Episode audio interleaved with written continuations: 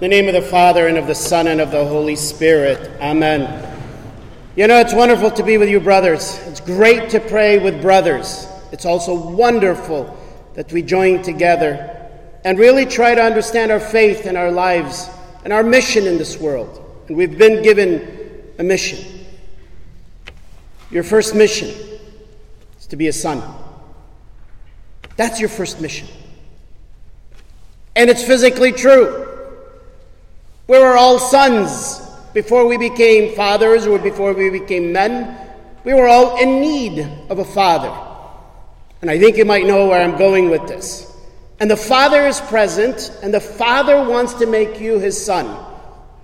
That's why Jesus did not come as a father, he came as a brother. And this is why when Jesus said to Mary Magdalene, when he first appeared to her, I'm going to my Father and your Father. The fatherhood of God to Jesus is slightly different. It's not more, it's more than slightly. But there is an intimacy there. And there's a wonder there as well that Jesus came to make me a son, an heir, not like a child, a boy, that I can't take on responsibility but a man. Again, a son. I like to make fun of Father Pierre, by the way.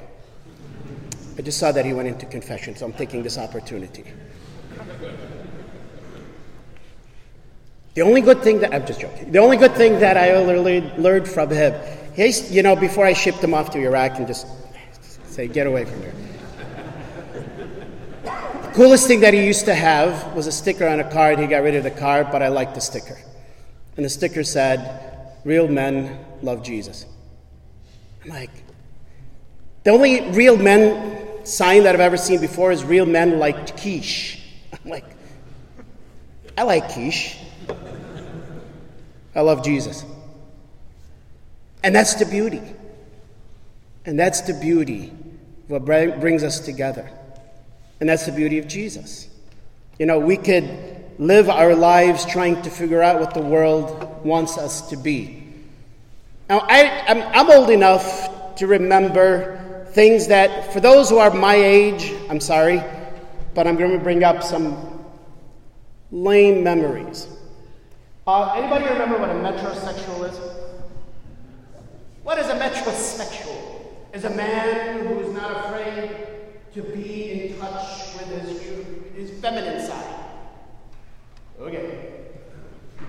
And we became so feminized that there was the man show. Anybody remember the man show?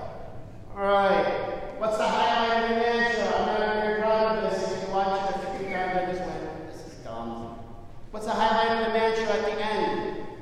Women jumping on trampolines.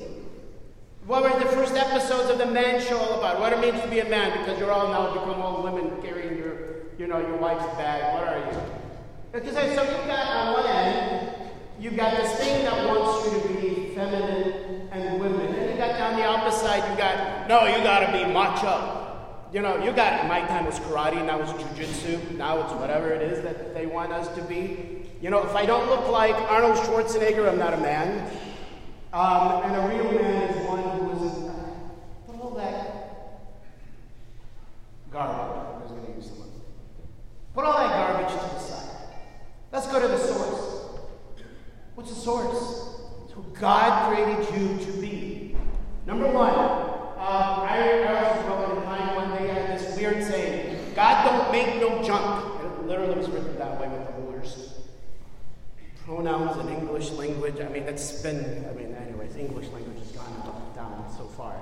Anyway, and it was the left saying, but I like to say, God didn't make you as junk. God made you in his image, as a man in his image. And if you are a woman, then as a woman in his image.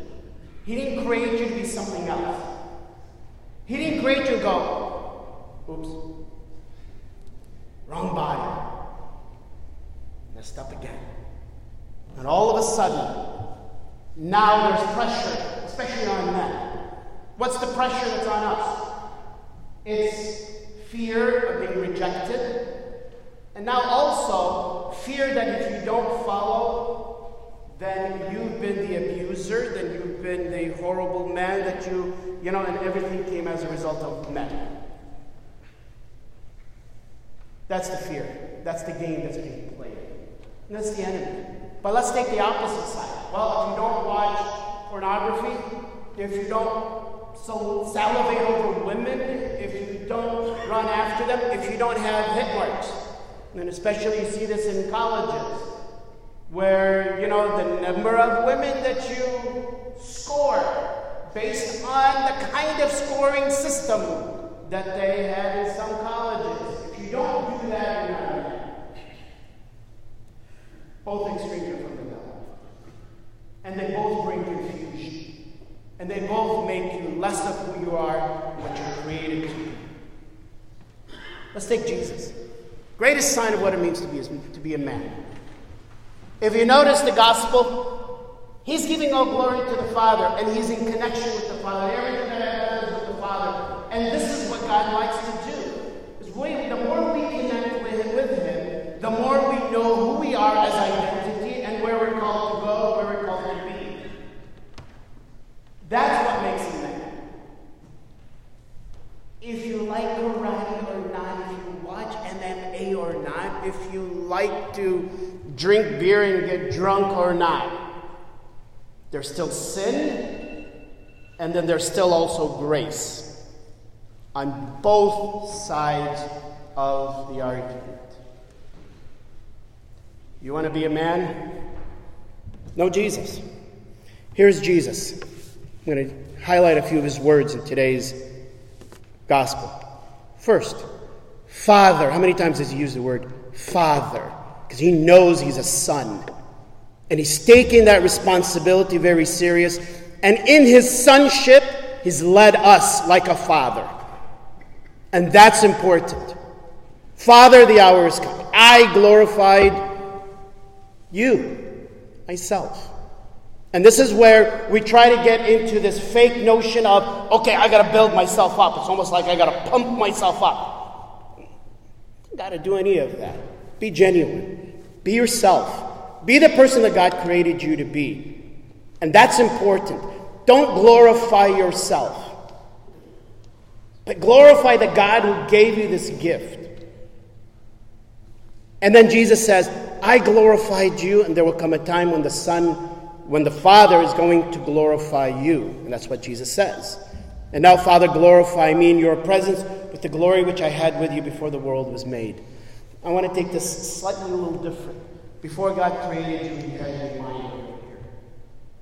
Here's an artist, Leonardo da Vinci. Leonardo da Vinci was famous for painting the Sistine Chapel. I'm sorry, no, uh, Michelangelo. Wrong place. Michelangelo was famous for his Sistine Chapel, creation of Adam. Wonderful painting. He hated painting, by the way. He wanted to be a sculptor all his life. Loved sculpting.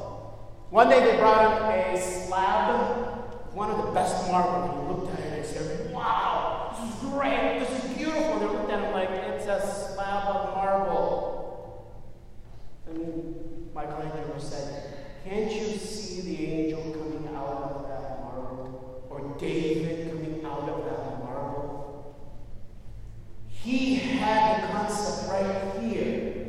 And right here, in his head and in his heart, he was already in love with, with what he was going to create. And then slowly chiseled him out. And we've got the marvels of Michelangelo's creation, even to this day. That's God, and that's you. Do you see what I have in mind? Creation is going to come into place. A masterpiece, even greater than that of Michelangelo. And that's you. That masterpiece is in God's mind, and it's in God's heart. And God is already in love with you. He can't wait to see you grow. And He begins to chisel you out.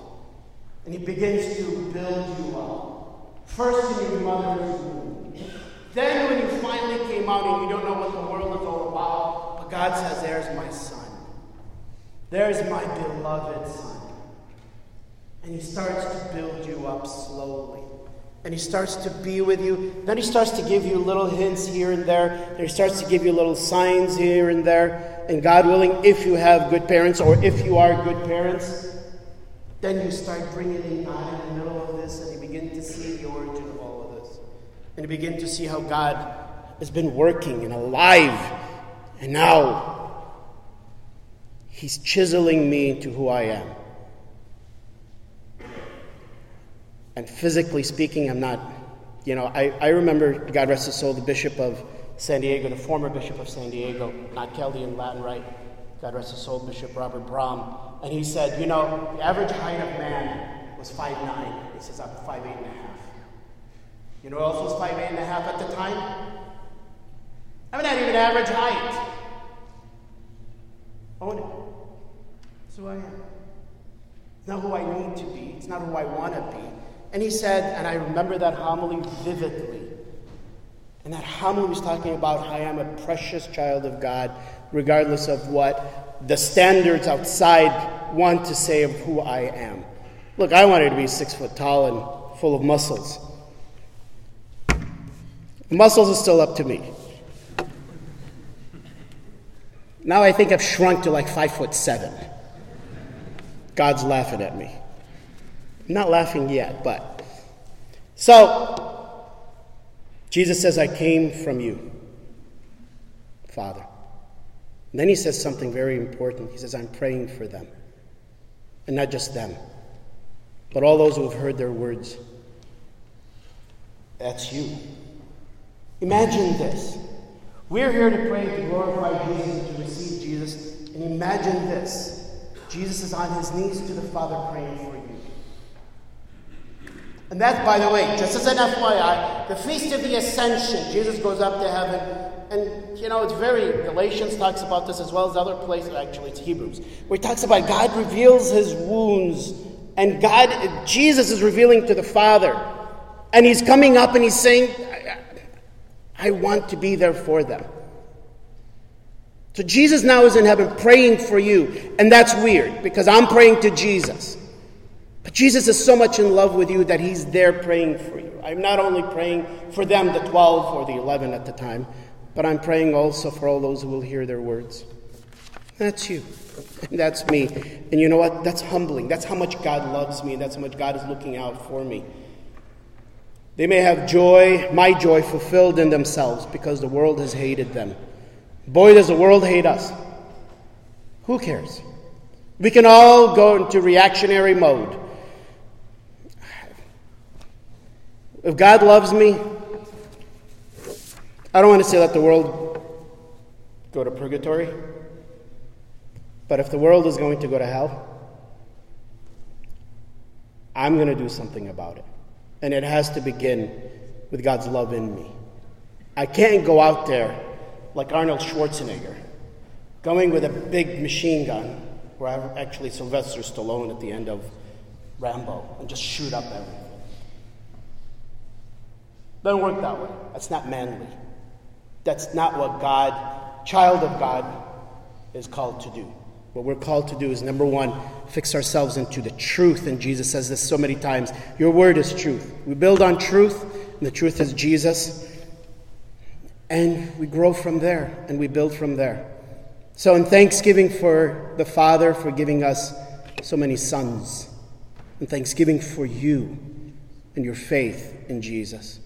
We give praise and we give glory to the Father and through the Son by the power of the Holy Spirit. For this we proclaim, Blessed be the name of Jesus. Amen.